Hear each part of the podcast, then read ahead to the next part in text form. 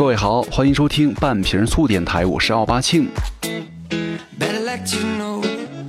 呃，之前啊跟朋友聊起来，发现其实现在很多人在退出了这个虚伪的朋友圈之后啊，忽然变得很在意自己的这个微信运动的数据，比如说你今天的步数啊，好像这个十点钟啊，晚上十点。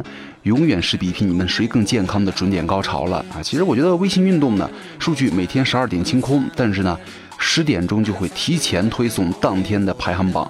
但是这个后来看了一下，其实现在有很多这个作弊手法哈、啊，步数呢也是不例外。这个公号公路商店呢就说过，如果现在啊连朋友圈晒个步数都能作弊的话，生活是否还可以苟且呢？呃，没错哈、啊，我觉得咱们中国人呢、啊，还从没出生开始就开始比赛了，什么晒儿子、晒学历、晒年终奖、晒婚礼，对不对？什么东西都能够搞出个名次来，就好像你不排位的话就找不到自我了一样。呃，而且有多少人下班之后的生活轨迹呢？其实从来都没有离开过你们楼下便利店和家门口那么两三百米的直线距离啊。就是自从关注了这个微信运动之后啊，还买了什么小米手环，每天饭后的散步啊、跑闲步啊，也成为了奇迹般的一个你的行为习惯了。呃，我觉得其实很多人在羡慕那些微信运动呢能够排在前面的人，说哇塞太健康了，而且太喜欢运动了，对不对？这种人挺棒的啊、呃。但是我反而觉得那些常年在榜单上垫底的人才是最令人羡慕的，他们才是低调而有力的无声炫耀者，对不对？才是人生赢家呀！每天什么一两百步、几十步的人，除了什么人呢、啊？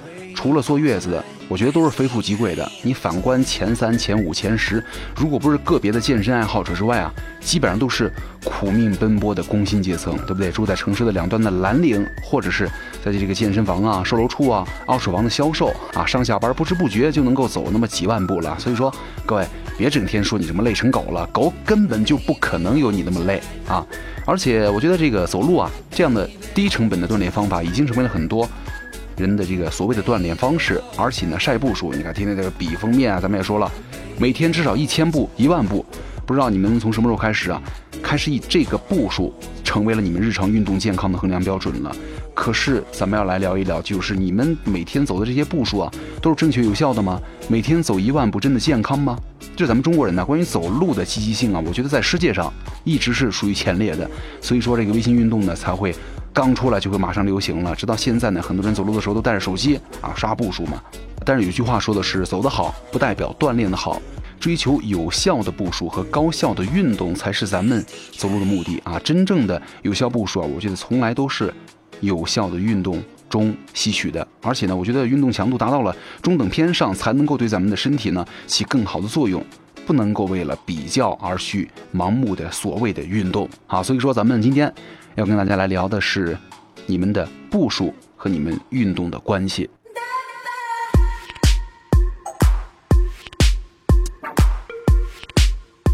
首先我觉得咱们在这个理解走路这个事儿上有很多这个误区哈。首先很多人在想，一万步，我每天走一万步两万步，是不是就可以达到锻炼的效果呢？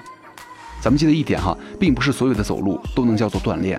走路呢分快走和慢走，还有散步啊这几种。就是快走的时候啊，咱们的心率啊、呼吸频率的提高，人们才能够锻炼到身体的心肺。就如果你仅仅是慢走而溜达，也就是散步的话，不管你走了多少步，对于心肺功能的锻炼效果呢都是不明显的。而且呢，朋友圈里的晒走族啊，你们都在这个比什么走路的步数多少啊，但是啊，并没有人去刻意的区分快走和慢走、散步的差异。那么这样的话，单纯的数字比拼也就毫无意义了。那咱们走路的时候呢，用什么去判断自己是否获得了真正的锻炼呢？对不对？正解就是，走到自己有点累的时候才 OK。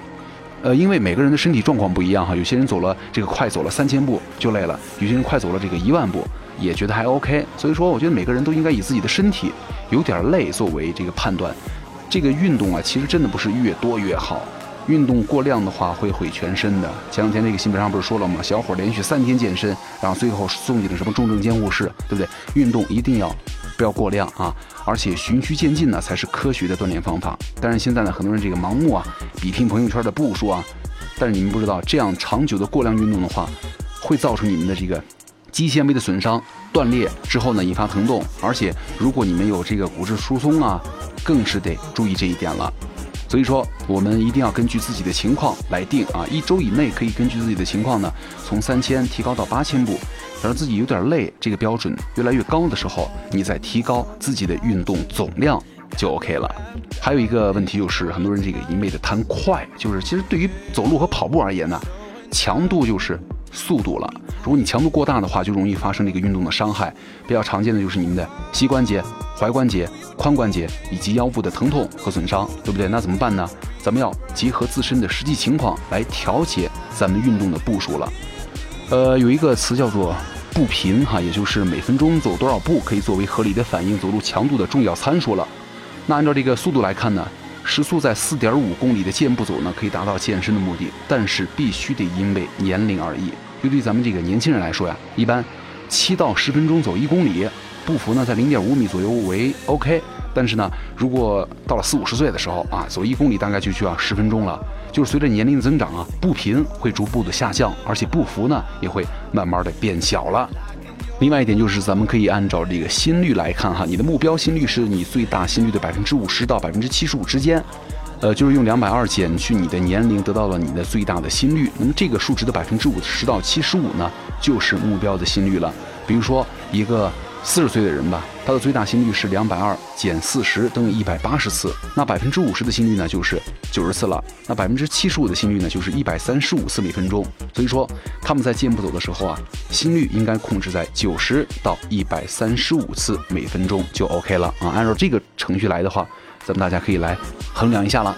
还有一个误区就是，很多人呢为了追求这个早上起来以后百步走啊，或者是千步走啊，活到九十九啊这样的理论，就开始早上起来以后就开始猛走，而且不吃早餐不喝水就开始出门狂走狂跑。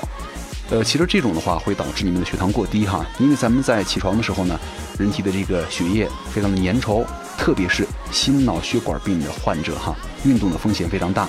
而且凌晨呢是心血管疾病的高发期，高危人群呢应该避免在清晨剧烈的活动，因为你睡了一夜的觉之后啊，血液的速度减缓，就血流啊速度减缓了，血液的粘稠度很大，血管的压力增大。如果你这个时候啊外出什么快走啊、走路啊、健身呐、啊，心脏负荷增大，肾脏啊、肺器官的负荷也会随之增大，特别容易发生什么心梗啊、脑溢血啊、心脏早搏啊，危害你们的健康了。而且我觉得你们早上起来直接走的话，会容易损伤你们的骨骼和关节了，因为早上是咱们每个关节就很僵直嘛，因为休息了一晚上，润滑度不够，而且呢，肌肉啊、筋啊、韧带啊还处于放松状态。如果你着急快走啊，或者是健身的话，非常容易造成损伤了。那应该怎么办呢？说过哈，就是为了避免在运动的时候产生伤害，首先我觉得应该做一些最基本的四肢的热身呐、啊。就是防止因为你们的步幅过大而扯着，呃，造成拉伤啊。然后在选择路线的时候呢，一定要绕开什么工地啊和比较崎岖的道路，这样的话对你们的膝盖啊，路况好了以后也是一种保护。呃，记得哈，如果你非得要想去早上练的话，前提是一定要做好充分的热身准备了。呃，另外还有一点就是，很多人就是想着一年四季我都会风雨无阻的天天去锻炼啊，但是咱们要考虑天气原因了，因为极端的温度啊也会加大你们的心血管疾病死亡的风险了。一热一寒就是心脑的最大的敌人了。一般咱们人体的正常温度是三十七度左右吧，那么在这个温度之下呢，人体的热平衡就是正常运转了。但是呢，如果在夏天非常热，这个时候你还在外面加速走路的话，保护措施不力的话，你们体内的水分呢消耗严重了，热量增多，而且呢又不容易散发出来，就会把你们体内的热平衡啊破坏掉，就导致你们头晕呐、啊、心跳加快啊、满脸通红啊、出汗少啊、小便少啊、食欲不佳呀、啊，严重的时候也会出现什么昏迷啊、烦躁不安呐、啊、抽筋啊，甚至会出出事儿啊。而且冬天呢，咱们来说是冬天，你们如果受冷空气的刺激啊，体表的血管遇冷就收缩嘛，对不对？血流减缓了，肌肉的粘滞性啊增高，韧带和关节的灵活性降低。如果你不进行充分的热身的话，就非常容易造成肌肉拉伤了。那怎么办呢？咱们就得在运动的时候啊，注意第一，补充水分；第二，根据环境变化跟自己的状态循序渐进，适度健身，然后量力而行就 OK 了。还有很多人就是喜欢盲目啊，认为就通过走路就可以减肥了。其实这个咱们刚才说了哈，是一个误区。单纯的运动啊，你是没有办法达到这个减肥的功效的。就是你散步啊，每三十分钟它会消耗百分之七十五千卡的热量，而且这个减肥呢，要靠长期规律的运动。就偶尔你暴走几次也不能够达到什么减肥的效果。但是啊，如果你万一过量运动了，还可能会造成猝死。呃，其实走路这种方式啊，是慢慢的才会看到效果的，而且一定要伴随着合理的饮食。因为人的体重啊，就需要遵循能量的摄入与能量的消耗这个守恒原理的，所以说合理的饮食加上锻炼，才能够达到减肥的功效了。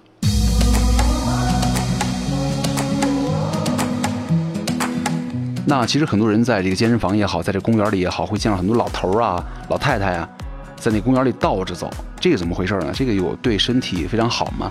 其实还是有一定好处的哈。第一，倒着走啊，它会缓解你们的腰疼，呃，就是咱们很多人经常这个久坐哈，就通过倒走呢，能够有效的缓解你们的身体疲劳和腰酸背痛了。因为你倒着走的时候呢，咱们首先得注意选择平的路面。人比较少的环境，可以采取这个正走和倒走结合的方式，每天半个小时就可以让你们的身体的各部分肌肉啊都可以得到锻炼了。如果没有户外的话，也可以去健身房把速度调慢一点，每天大概倒走个二三十分钟，也是可以有效的缓解你们很多这个长时间坐着的人这个腰背不舒服的问题。还有一个叫走一字步哈，可以缓解便秘。一字步怎么是什么东西呢？就是猫步，就是咱们平常说的模特步。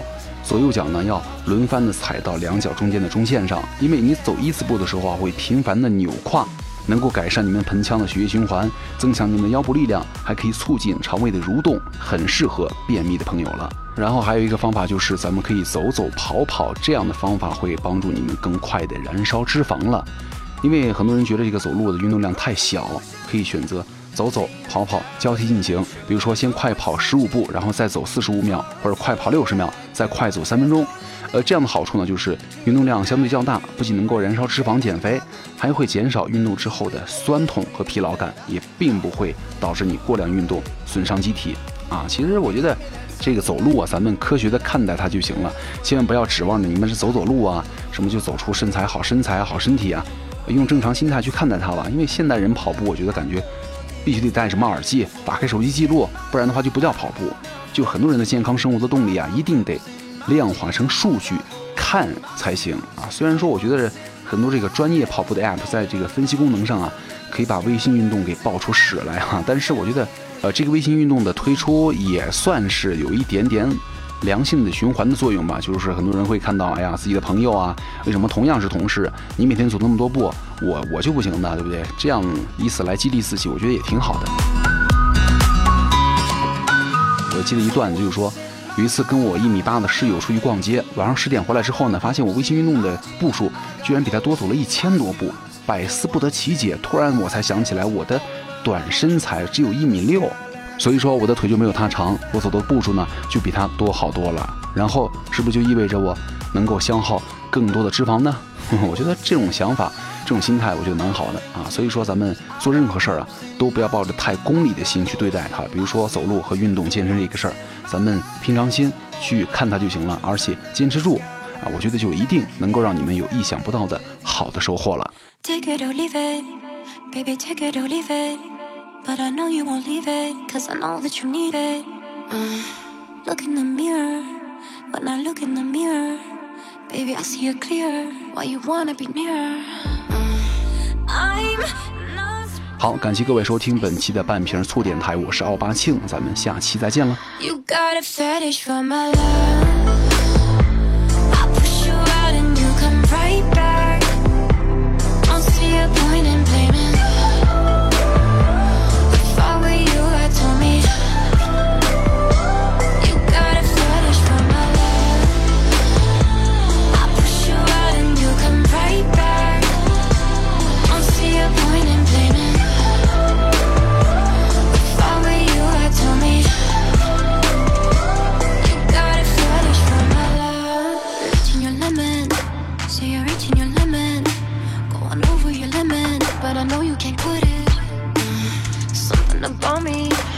You hooked up my body, take you over and under and twist it up like origami.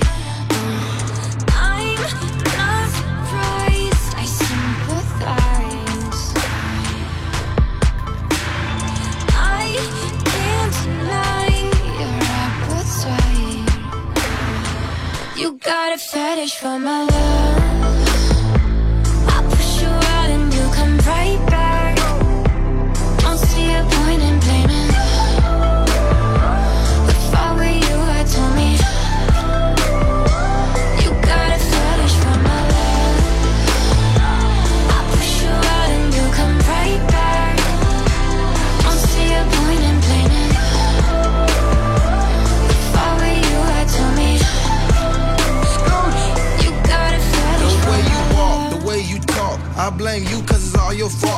playing hard, don't turn me off. You acting hard, but I know you soft. You my fetish, I'm so ready. All these rumors being spreaded. Might as well go ahead and do it, cause they saying we already did it. How long Gucci get Elbanina? I'll be South Beach in the drop top dealer. Water diamonds, aquafina. Just need you in the blue bikini. You got a fetish for my love. I push you out and you come right back. Don't see a point in being